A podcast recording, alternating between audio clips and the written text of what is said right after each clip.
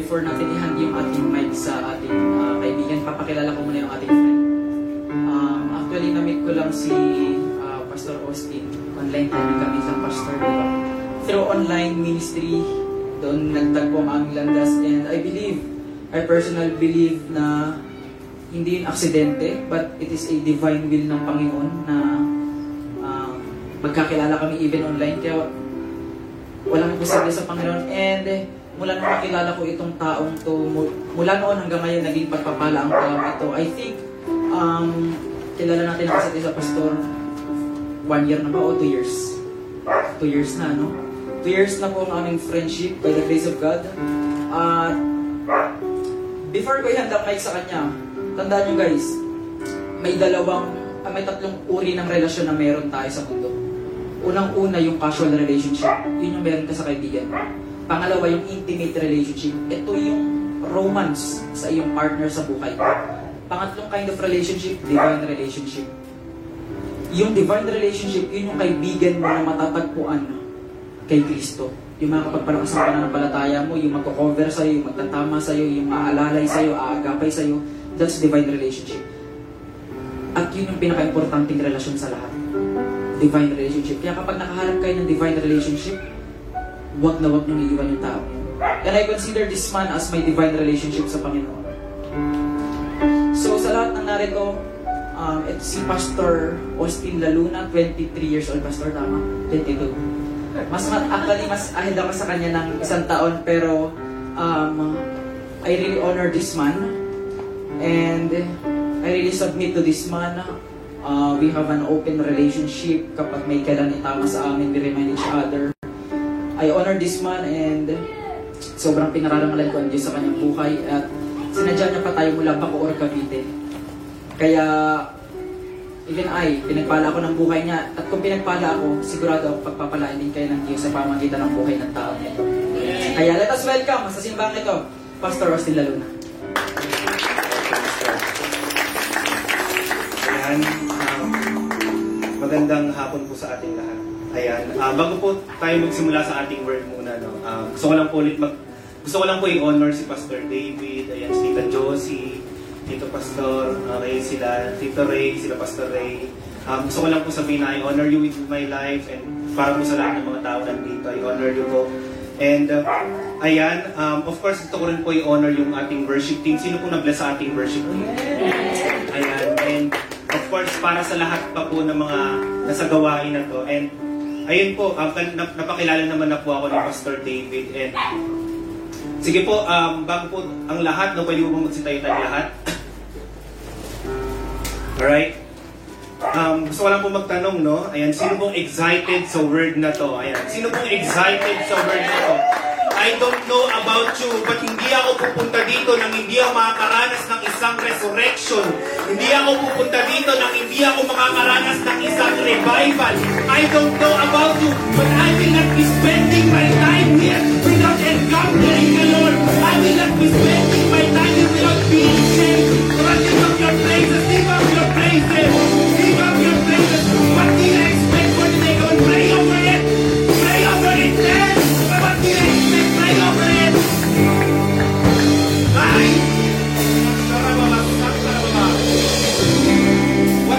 expect for today? Are you expecting for a revival? Because I know every desperate people that every desperate people that encounters the Lord, they are changing. They are changing and they are transforming. And I would like to tell you right now that the Lord would like to encounter you than you do. The Lord would like to encounter you than you do. Hindi ikaw yung rason kung bakit ka nandito. It is because the Lord and the Lord would like to encounter you right now. The Lord would like to encounter you right now. Kapatid, hanggang kailan ka hindi makikinig sa Diyos? Hanggang kailan mo titigasan ang puso mo sa Panginoon? Come on, right now, just pray. What do you expect for today? Just surrender. Just surrender. Just surrender.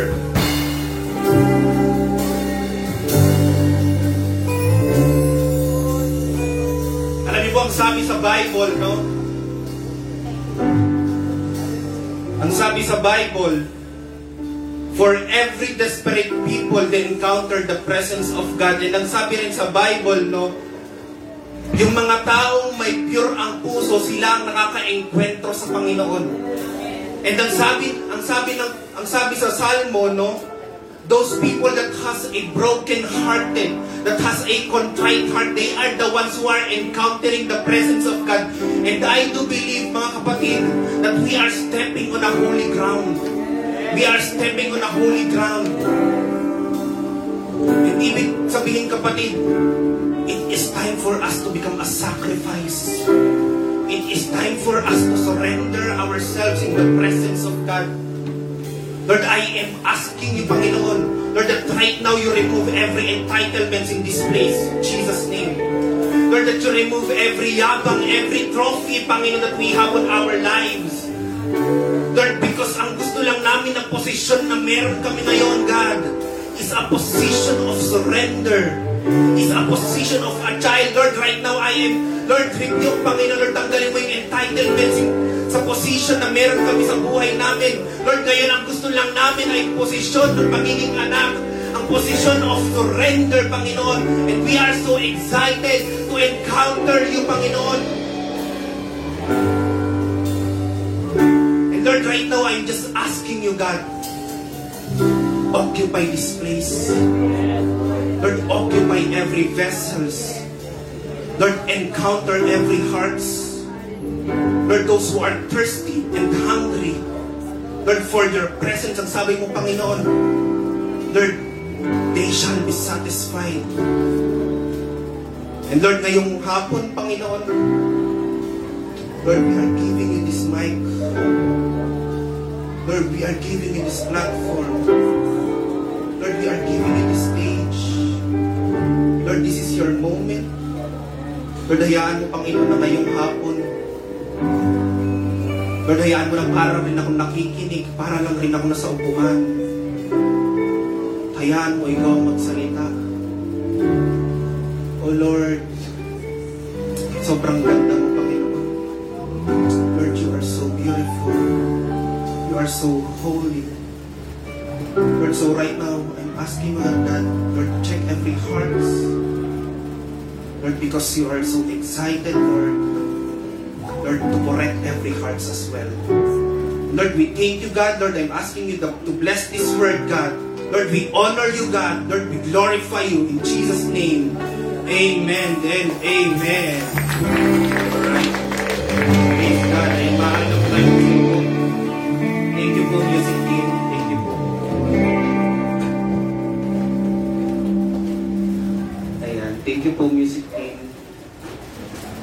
Ayan. Gusto ko lang po magtanong. Ayan. Sino po dito yung mga first-timers? Ayan. Ayan, may aking disciple dito. Ayan, talagang divine appointment ng Lord na um, magkalayo man kami, hindi naman siya tumira sa Bacoor na dito naman siya sa Silang. dito naman siya sa um, Caloocan, no? And ayan, um, and sino po dito yung um, mga taong mga yung mga taong mahal yung nag-invite sa kanila. Ayan, sino po yung mga taong mahal yung nag-invite sa kanila sa church, alright? Okay, and um, sino dito yung mahal yung mga kaibigan nila, no? Alam niyo po, let's be excited for today, no? Because we, we will be talking about a topic. Okay, ready na kayo? We will be talking about the topic of brokenness. Can you say brokenness? The revival of brokenness. Today we will be talking about the revival of brokenness. Alam niyo po, may kwento ako sa inyo, no? Um, alam niyo po, um, sa mundo, no, there are almost, um, nag-search ako, we are, we are already on 7.98 billion. Alright? We are almost 8 billion na ng mga tao sa mundo. Alright? And alam niyo po, millions of people on these numbers ay hindi naniniwala sa Diyos. Alright? Some of them are atheists, some of them are Buddhists, no? Some of them are Jewish, no? And these people are actually doesn't know Christ. And alam niyo po kung anong nakakalungkot? All of these people doesn't know God. And ibig sabihin lang nun, all of these people, alright, whether we like it or not, they are going not to heaven, but to hell. And kapatid, hindi ko alam if we are prepared for this message for today because today we will be talking about the divine brokenness. The divine brokenness. And I have a question for you, no? Ikaw, na nakakilala kay Kristo, when was the last time that you have shared Him to your family? When was the last time that you have shared Him to your friends, to your classmates? When was the last time that our hearts become broken for these people? But have we forgotten that revival is not just about ourselves? But revival are for those people na hihingi ng saklolo sa dulo. Tell you honestly, mga kapatid, sa loob ng bilyon na tao, kasama doon ng pamilya mo. If the reason why you are going here on church ay para lang sa mga kaibigan mo, sa tropa mo, para lang maging masaya, kapatid, you are doing it wrong. Oh, how far we have gone. We have thought that revival is about ourselves. That revival is just about being slain. That revival is just about our emotions. Kapatid, have we forgotten that revival is about heaven or hell? That revival is a race between judgment or funeral.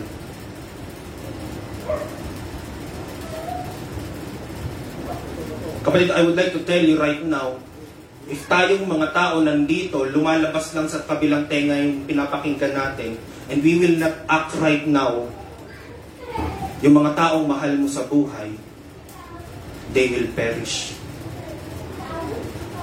We are talking about brokenness in here. And when was the last time that your heart became broken for these people?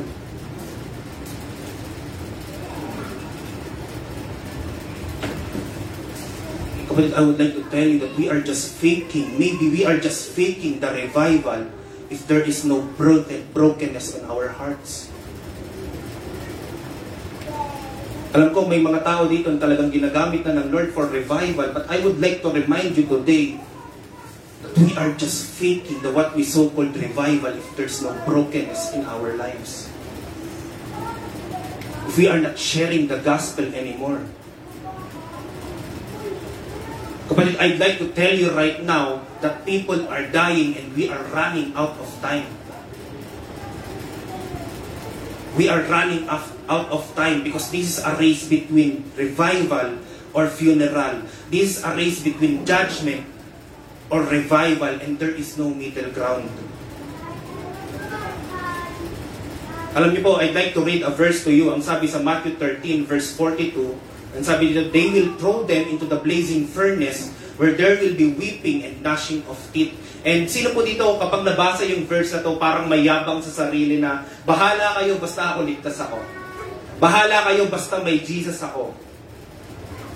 Pero kapag I would like to ask you right now, hindi kaya may mali sa pagka-Kristiyano natin kapag ganito yung response natin? Hindi kaya may mali sa pagkakilala natin kay Kristo kapag nasanay ka na lang sa sarili mo? We are being self-centered Christians. Kapatid, masasanay na lang ba tayo na tayo lang yung ligtas at yung pamilya natin hindi? Masasanay na lang ba tayo na tayo lang yung ligtas at yung mga kaibigan natin hindi? I would like to tell you right now na hindi, man, hindi pa malaki yung ministeryo natin hanggat may isang unbeliever sa lugar na meron tayo. Gusto kong makuha natin itong lahat. That revival is not ours, about ourselves, but about those people na hihingi ng saklolo sa dulo. Because you did not act of your purpose. Oh, how many times have we treat revival as a trophy? Oh, how many times have we treat revival as an entitlement? And we have forgotten that revival is about heaven or hell. That revival is about judgment or funeral.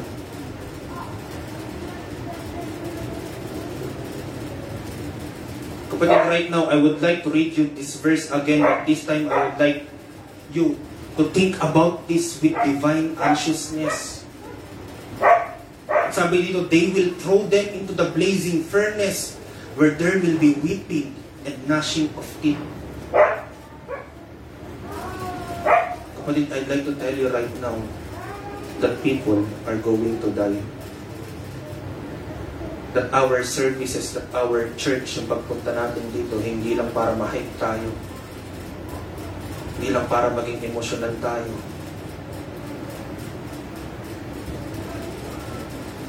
Pero may mga taong nangangailangan ng tulong sa labas. And why are you satisfied? By just being saved nang ikaw na lang. Paano natin nagagawang kayanin na ikaw lang ang nakakilala kay Lord sa pamilya mo? Paano natin nagagawang kayanin na ikaw lang ang nakakilala kay Lord sa mga kaibigan mo? Have we forgotten that this is not just actually about attending the church? Have we forgotten that this is not just actually pleasing the people na nag-invite sa atin sa church? Rather, this is about life. This is about life. And people are dying and it's because we are not acting the way we should be acting. The people are dying because you are not sharing the gospel. Oh, there's no time, there's no sense of urgency anymore. There's no divine brokenness anymore on our hearts. How far have we gone from the heart of the Lord? Our hearts became callous, our hearts became cold, thinking that revival is just about ourselves. Kapatid, ang lamig na ng puso natin. Nakukontento na lang tayo na pumunta dito para sa sarili natin at hindi sa ibang tao. We are talking about Great Commission here. And yet here we are, ang damot natin. The people are dying because we are not sharing the gospel na libre nating natanggap mula sa ibang tao. And these people are running out of time because none other of us Christians. Kapatid, we are talking about divine brokenness here. Yung taong kinakaayawan mo sa loob ng pamilya mo. Kapatid, walang ibang gagamitin dyan kundi ikaw. Alam ko, meron dito sa ating broken families. And matagal mo nang iniiyak yung pamilya mo. Kapatid, I would like to tell you right now, please try again. It's worth it. Worth it siya sa mga hiya mo. Nahihiya ka, tatadyakan ka, duduraan ka, asarin ka ng mga magulang mo, ng mga kaibigan mo. Kapatid, it's worth it. I would like to tell you. Because this is about life. And not just about inviting them to church. This is about heaven or hell. Kapatid, kung hindi mo pa nagagrasp ng mabuti, your friends are dying. Your loved ones are dying. Your mama and papa are dying. Your lolo and lola are dying. Your ate and kuya are dying. Si bunso, he or she is dying. And it is because we are not doing the thing that the Lord has called us to do. And it is because wala na tayong sense of urgency. And it is because ang labig na ng puso natin. And we are contented to, to become just saved by ourselves. Kapatid, people are perishing one by one and kapag kapag hindi na tayo nababahala dito, may mali sa pagkakristyano natin. Just come to think of it, we are here having fun with worldly things. We are here having fun with things that doesn't please God. We are here pretending that, that our relationship with God is fine. When in reality, we are really having a holding hands with the devil. Kapatid, may tanong ako sa inyo. What if ay gusto ko makinig tayong lahat nito. Because this is so important. What if dumating yung na yung time na we are already in heaven and suddenly out of our cur- curiosity, you started to look for your friends, you started to look for your classmates, you started to look for your parents, but sadly, wala sila doon. Divine anxiousness, divine brokenness, burden, because revival is not about ourselves, but for the other people, nahihingi lang sa lolo sa dulo.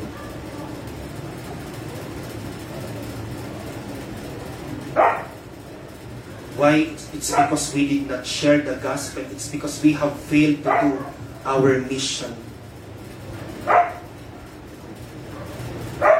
Dahil ang buhay na nakataya dito ay walang iba kundi ang pamilya natin, ang mga kaibigan natin, ang mga klase natin. Kapatid, I would like to tell you right now, let them call you weird. Let them call you extreme. Let, let them call you baduy. Let, let them call you nababaliw na and still share the gospel. Kasi alam mo sarili mo na sa dulo na dulo ng lahat ng ito, it's only about heaven or hell. Divine brokenness. To the point na hindi mo kakayanin na malaman na at the end of the day, wala pala sila sa langit. Pero nasa hell. And nakakalungkot isipin na maybe this is because the reason of this is because we did not act on the purpose that God has called us to do. Kung ikaw man yung tao na nawawalan ng pag-asa sa pamilya mo, you have prayed for them for how many times? I'm speaking to you. Pray again. Pray again. Share the word again. Share the word again. It's worth it. It's worth it. Kapatid, I am challenging you na pag-uwi na pag-uwi mo, pagkatapos ng session na to, yakapin mo yung mahal mo sa buhay, yakapin mo yung mama mo, yung papa mo, yung mga kapatid mo, and tell them, Ma, may mahalaga akong sasabihin.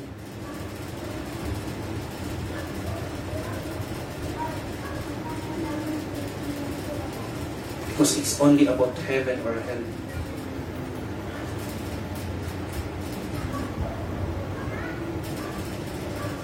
Kapatid, I am encouraging today, do everything to share the gospel. Tadyakan kanila, let it be. Murahin kanila, let it be. Pagtawanan kanila, let it be. Dahil alam mo yung cause na rason kung bakit mo ginagawa ito at cost na kabayaran kapag hindi mo ginawa ito. Kapag I am challenging right now, share the gospel, fulfill the Great Commission because the time is running out. The clock is ticking and we're running out of time. Your mama is dying. Your papa is dying. Your friends are dying. Your siblings are dying. And the question is, na-share na ba natin sila ng gospel? O kapatid, where are the tears? Where is the weeping? Where is the praying? Where is the fasting for these people? Let there be tears in your eyes. Let there be brokenness in your hearts. Let there be, let there be weeping in yourself. Kneel again, pray again.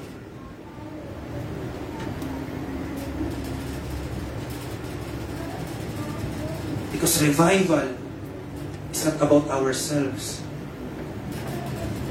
But for those people na hihingi ng saklolo sa dulo. Kapatid, kung ang rason kung bakit ka pumupunta sa simbahan na to ay para lang maging masaya, para lang makipagsimpatya sa ibang tao, we are doing it wrong. It's time to get serious, my friend. Revival is more than just being entitled of oneself. Revival is more than just an entitlement. Revival is more than just a trophy or para may ma-share ka sa social media o sa ibang tao because revival is about heaven or hell. Revival is about judgment or funeral. Revival is about judgment or funeral. Kapatid, this is a race between judgment or funeral. This is a race between revival or funeral. Kaya I'm telling you right now, weep for those people because the time is running out. And it is because we did not share the gospel. Alam ko, some of us ay ginagamit na dito at mas gagamitin pa ni Lord sa malaking gawain. And I praise God for that. But let us be reminded right now, and even I myself, I have to be reminded about this, that revival is not about ourselves. Revival is not about our feelings or about our emotions alone. But it's about for those people na hihingi ng saklolo sa dulo. Ito ay para sa mga taong magwiwip at gnash ng teeth kung hindi ka kikilos ngayon. I'm telling you right now, pray over that conviction. Don't let it just become an emotion. Pray, pray over it even while the preaching is ongoing. Dahil ang first point natin for today ay weeping people. First point pa lang po tayo. first point pa lang po tayo. Ayan. Ang first point po natin ngayon ay weeping people. It takes weeping people to save those people who will be eternally in hell. Alam niyo mga kapatid, we have many organizers but few agonizers. We have many entertainers but few intercessions. We have many players but few prayers. We have many fears but few tears. And that is the problem on all of us. Kapatid, can a lifeguard watch a man drown? Can a lifeguard watch a man drown? Then how can we Christians watch people being eternally damned?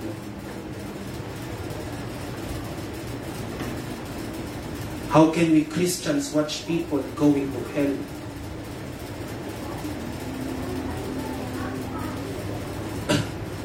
I pray that the Lord will plant a divine brokenness in our hearts. Because without divine brokenness, we are just faking the revival. I pray that the Lord will plant a divine brokenness in your heart to the point na hindi mo kakayanin makita ang isang tao na hindi mo pa nasyeshiran ng gospel. I pray that the Lord will plant a divine brokenness in our hearts to cry and be broken once again for these people who are living in sin. To cry for those people na lulong sa droga, to cry for those people na lulong sa sugal, to cry for those people na lulong sa pornography, to cry for those people na drug addict, to cry for those people na nasa bilangguan. Kasi kapatid, if there's no tears anymore on our hearts and weeping anymore on our tears,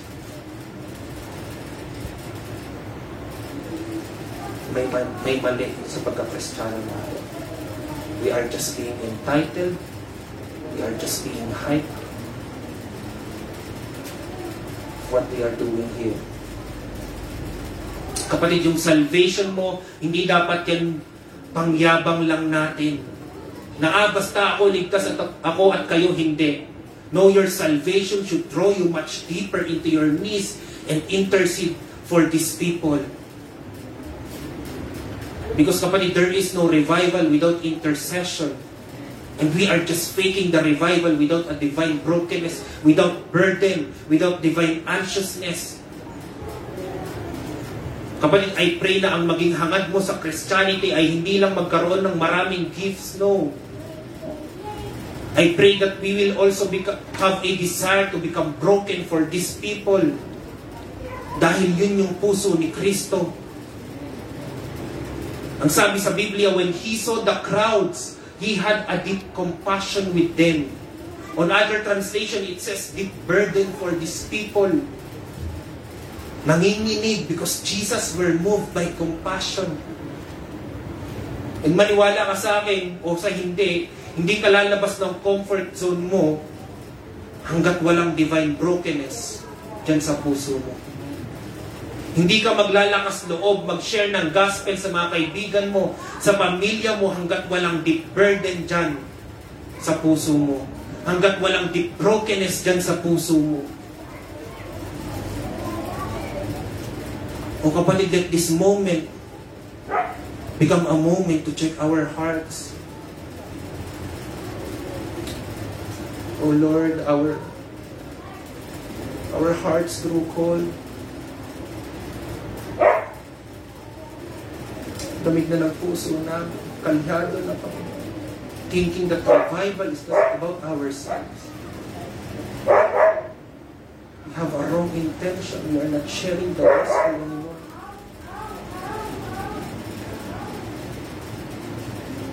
Alam niyo po mga kapatid, sobrang bigat ng calling ng mga prophet sa Bible. Kasi ganun din kabigat yung puso ng Panginoon para sa mga po. And if the Lord has a deep burden for these people, bakit ikaw wala na? Bakit ikaw wala na? That's why they are willing to be imprisoned, to be tortured, to be killed for the sake of the gospel. Kasi naiintindihan nila yung, pag, yung bigat ng pagkakatawag nila. Pero bakit tayo? Wala na.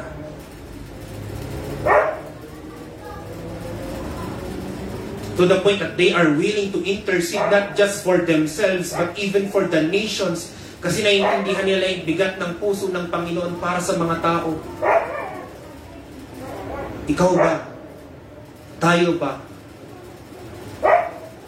Have we realized how heavy our calling is? Do we have the same heart as the prophets had? As, as the Lord had, has? Kapag I pray na sa mga susunod na araw, hindi na hindi na pang sarili yung panalangin mo. But this will now become your prayer na Lord, bigyan mo ko ng puso. Gusto kong malaman ang bigat ng puso mo para sa mga tao.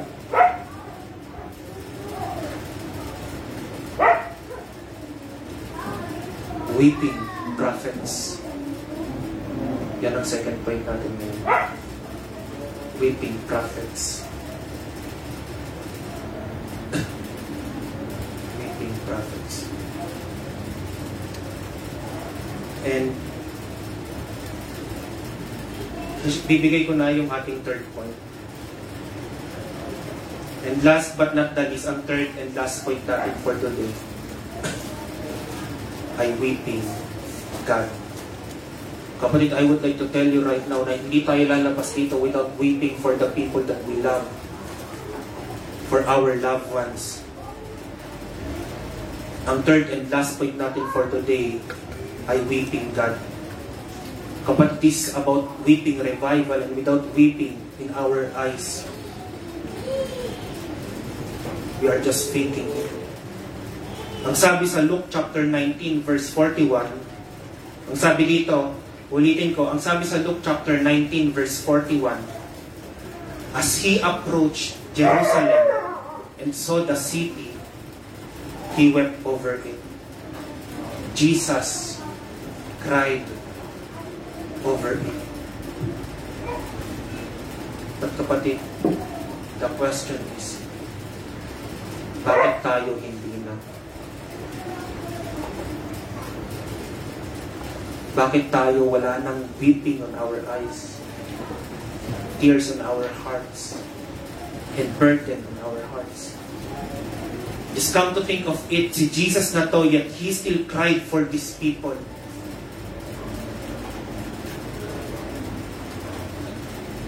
Si Lord na to, yet He still cried for these people.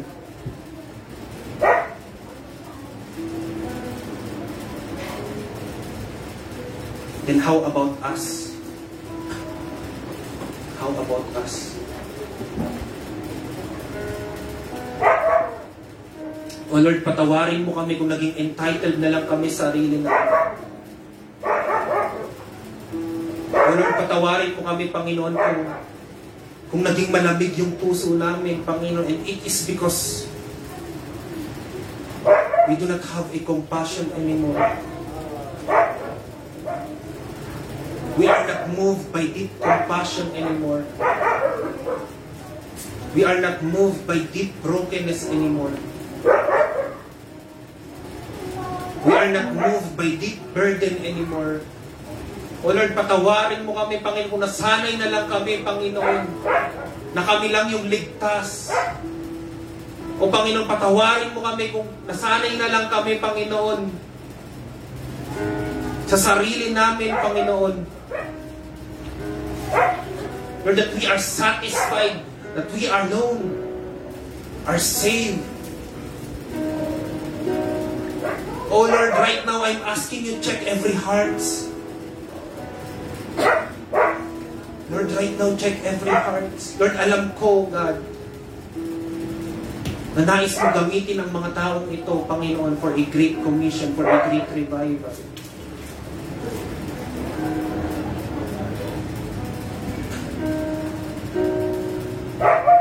Alam niyo po mga kapatid,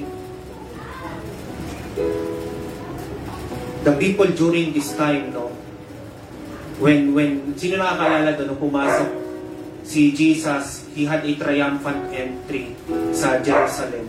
The people during that time, they were happy, they were shouting Hosanna, yet here's Jesus weeping for these people. Because he knows that the very same person who shouts for Hosanna will also be the same very person who will shout crucify him.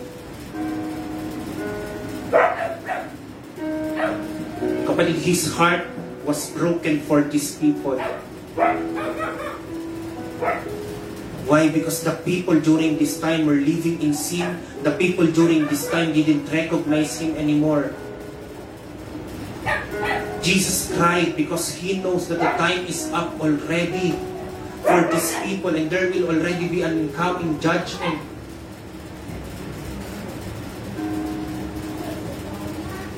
That's why I'm challenging you today, mga kapatid.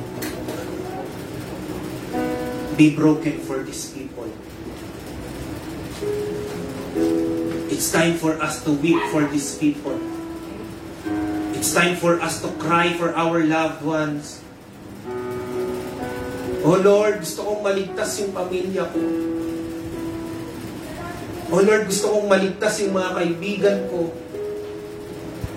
Yung mga klase ko.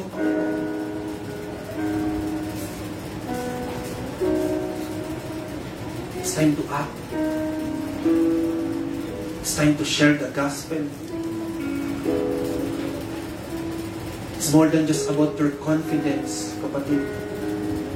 It's more than just about a matter of whether you are introvert or extrovert kaya hindi ka mag-share ng gospel. Is a matter of life and death. And this is the true revival.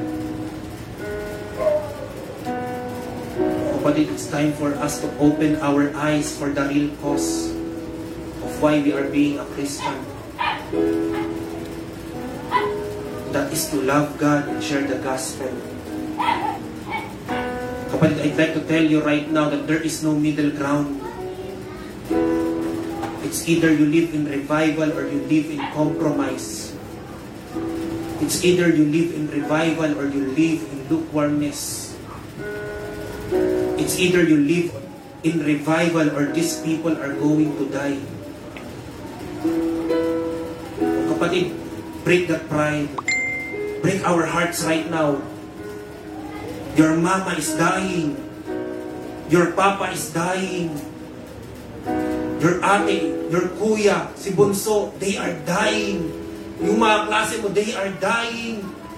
because we are not sharing the gospel. Oh Lord, I pray that you give us, Panginoon, a divine brokenness. Oh God, deep burden on our hearts. Kapatid, it's time for you to stand in the gap. It's time for you to become decided. It's time for you to surrender. It's time to become a sacrifice and leave every compromise and apathy behind the sake for behind for the sake of the gospel. Kapatid, for your loved ones. Kapatid, I am challenging you right now. Respond to the calling of God. I am challenging you right now. Share the gospel. Pag uwi na pag uwi mo, yayakapin mo yung mga magulang mo, Lord. And tell them, Ma, I love you and I have to tell you this. Kapatid, huwag kang makinig sa sinasabi ng kaaway na hindi mo kaya. Huwag kang makinig sa sinasabi ng kaaway na baka hindi pa time. Kasi ang katotohanan, baka, baka they are already running out of time. And the enemy is deceiving us. Kapatid, baka ikaw na lang yung hindi naniniwala sa kapangyarihan ng gospel. For the, for the scripture says, For I am not ashamed of the gospel, for it is a power. It is a power. It is a power, mga kapatid. Pero baka ikaw na lang hindi naniniwala sa kapangyarihan na yon. Kapatid, I am challenging you right now. It's more than just about your confidence. It's more than just about mapapahiya ka o hindi. It's more than just about mamaltratuhin ka o hindi. It's more than just about pagtatawanan ka o hindi. Because this is about heaven or hell. This is about revival or funeral. And we are running out of time.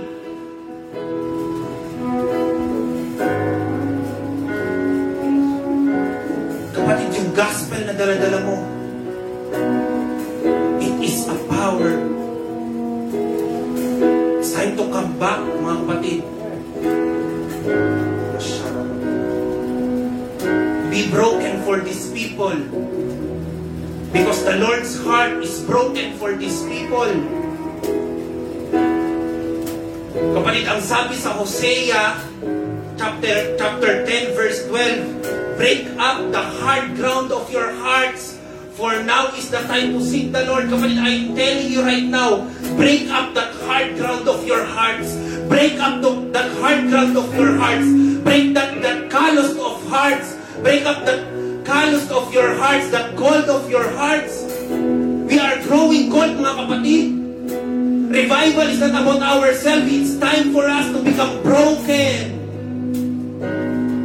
It's time to blow the ground. It's time to become broken for these people and burden for these people. Kapatid, the Lord loves these people. The Lord cries for these people. And what about you? Where is the weeping?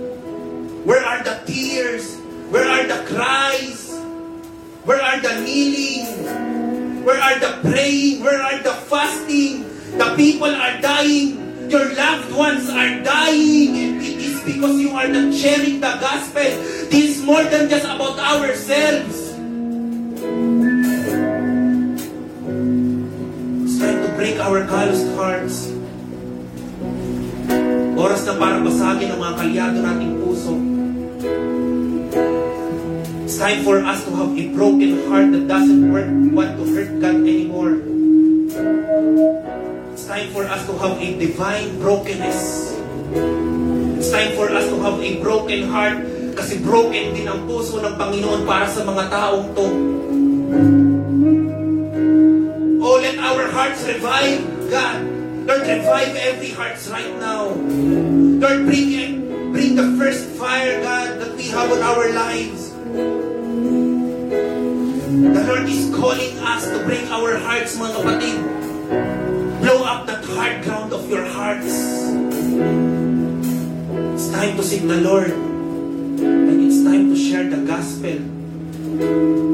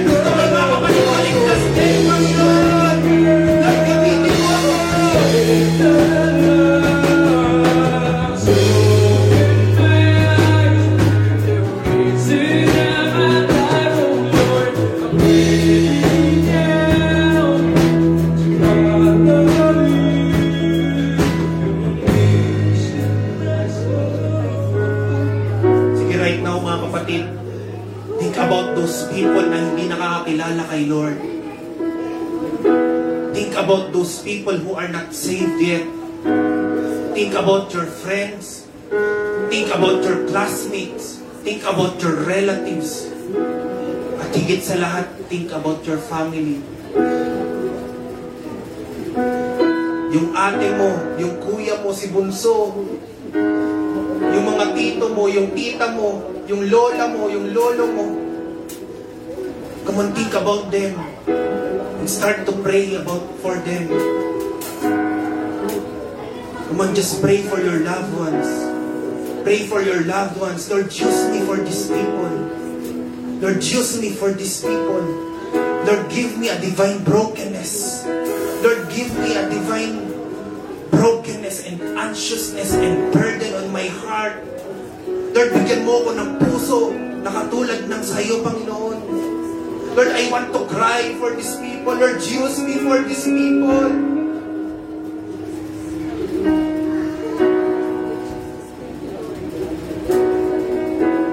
I know that there are people in this place.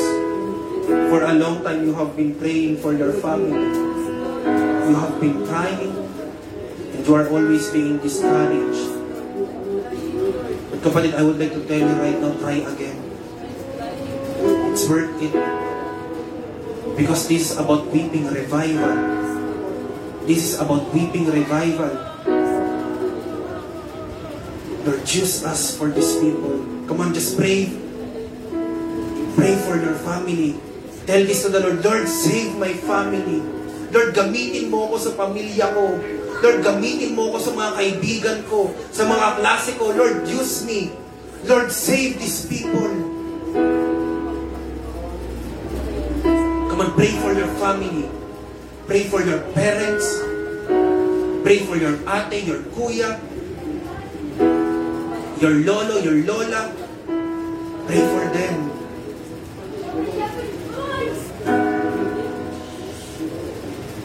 O Lord, gamitin mo kami para sa kanila.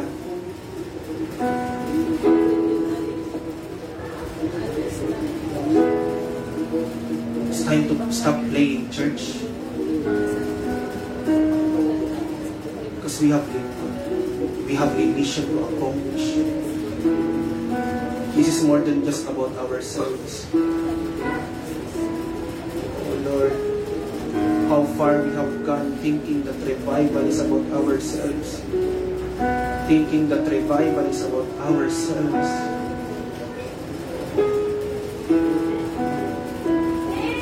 This is more than just attending the church. This is more than just sympathizing to those people na nag-invite sa This is about your families. This is about your loved ones.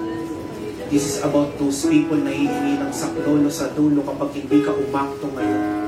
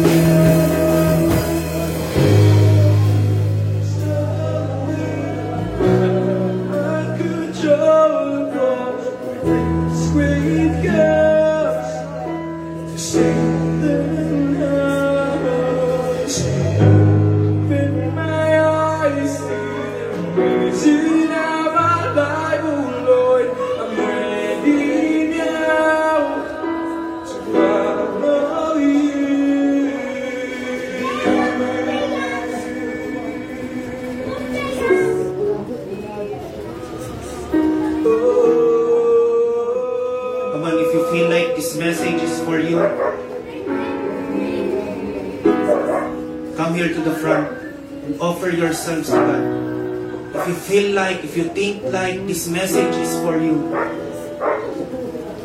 come on. If you think that this message is for you, come here in front and offer yourselves to the altar. If you want to be used by God for the people around you, offer yourselves in the altar. Kung gusto mo rin makasama ang pamilya mo na nagpupuri sa Diyos, come here and offer yourselves in the altar. If you want to be used by God for your friends, for your classmates, and offer yourselves in the altar.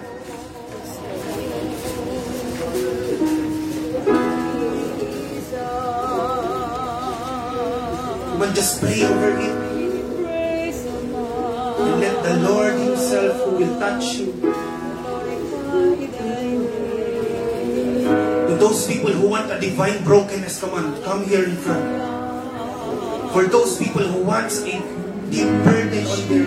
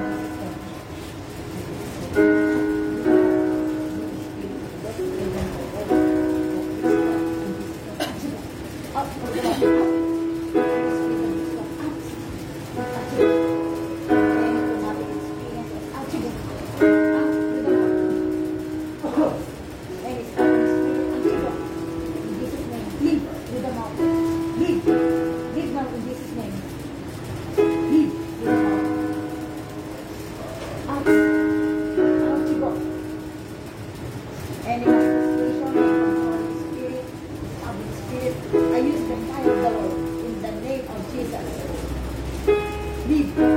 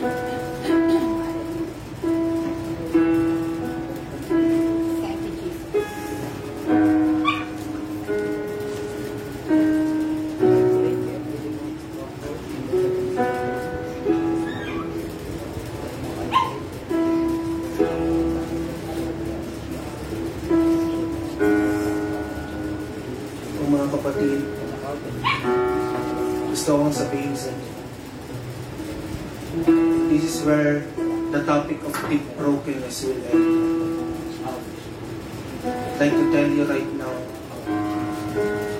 He is so beautiful. He is so lovely that His eyes are like fire. His feet are like bronze. His hair are like wolves. His voice are like thunders.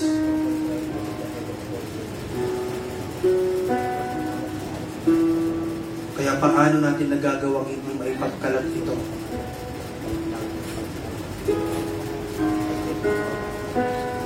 Paano natin nagagawang i-break yung puso nito?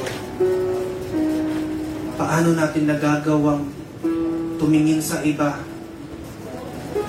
for even just a minute, for even just a second, for even just a moment. Kapatid, He is so beautiful. He is so beautiful. And I pray that you, can, that you will never be able to contain but to share His beauty.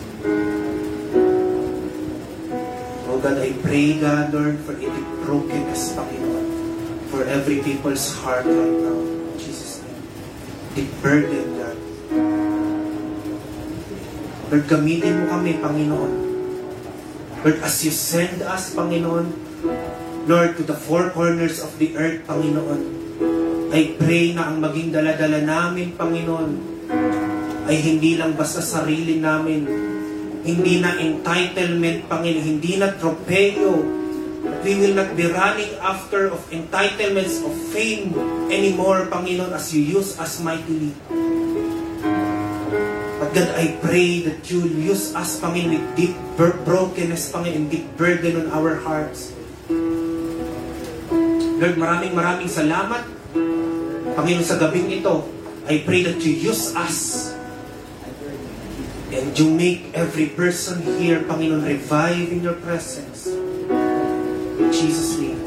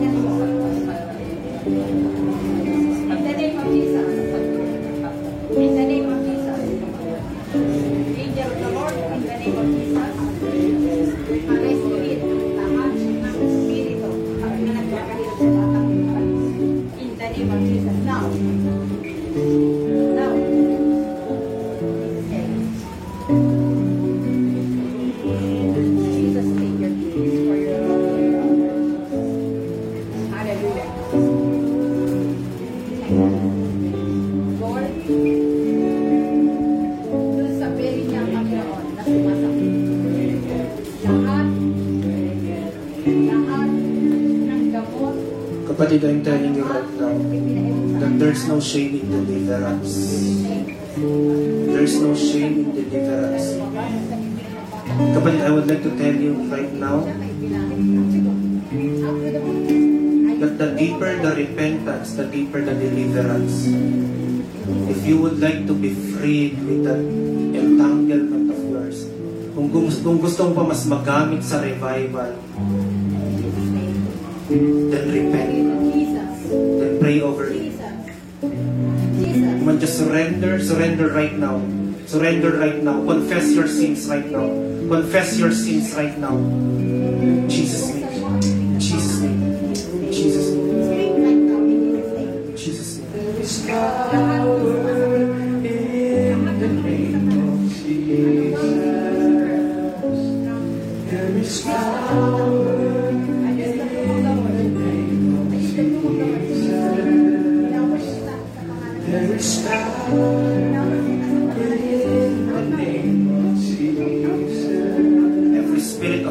Of abandonment, out right now in Jesus' name. In Jesus' name. Every traumatizing spirit right now, out in Jesus' name. Out in Jesus' name. In Jesus' name. Every unclean spirits right now, out in Jesus' name. In Jesus' name. In Jesus' name. In Jesus' name. Every spirit of abandonment, every spirit of rejection, right now out in Jesus' name. I am commanding you in the mighty name of Jesus, right now out in Jesus' name. Every unclean spirit right now in Jesus' name. Every spirit of hatred that holds these people, God, out in Jesus' name. I'm commanding every unclean spirit right now in Jesus' name that holds these people, God. From revival, God, I am commanding right now every spirit. Right now in Jesus' name, out in Jesus' name. Fire in Jesus' name. In Jesus' name. Fire in Jesus' name. Fire in Jesus' name. Every spirit of lust in Jesus' name, out in Jesus' name. Jesus' name, every spirit of rebellion, out in Jesus' name. In the mighty name of Jesus, out in Jesus' name. In Jesus' name. Jesus' name.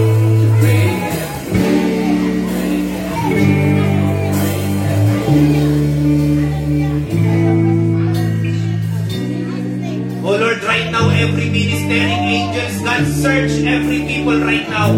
God search every person right now. In Jesus' name. In Jesus' name. In Jesus' name. Kapatid, kung gusto mo mas magamit pa sa revival, you got to surrender. Because the deeper the revival, there has to be a deeper of repentance.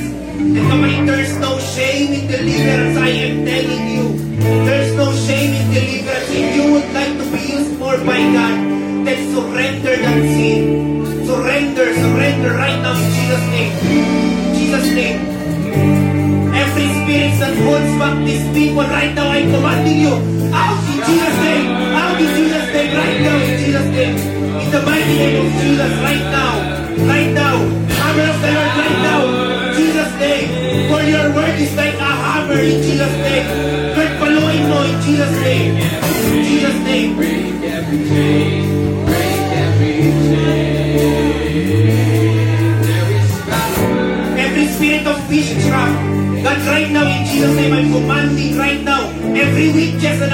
sa lugar na to, right now, I'm commanding you out in Jesus' name.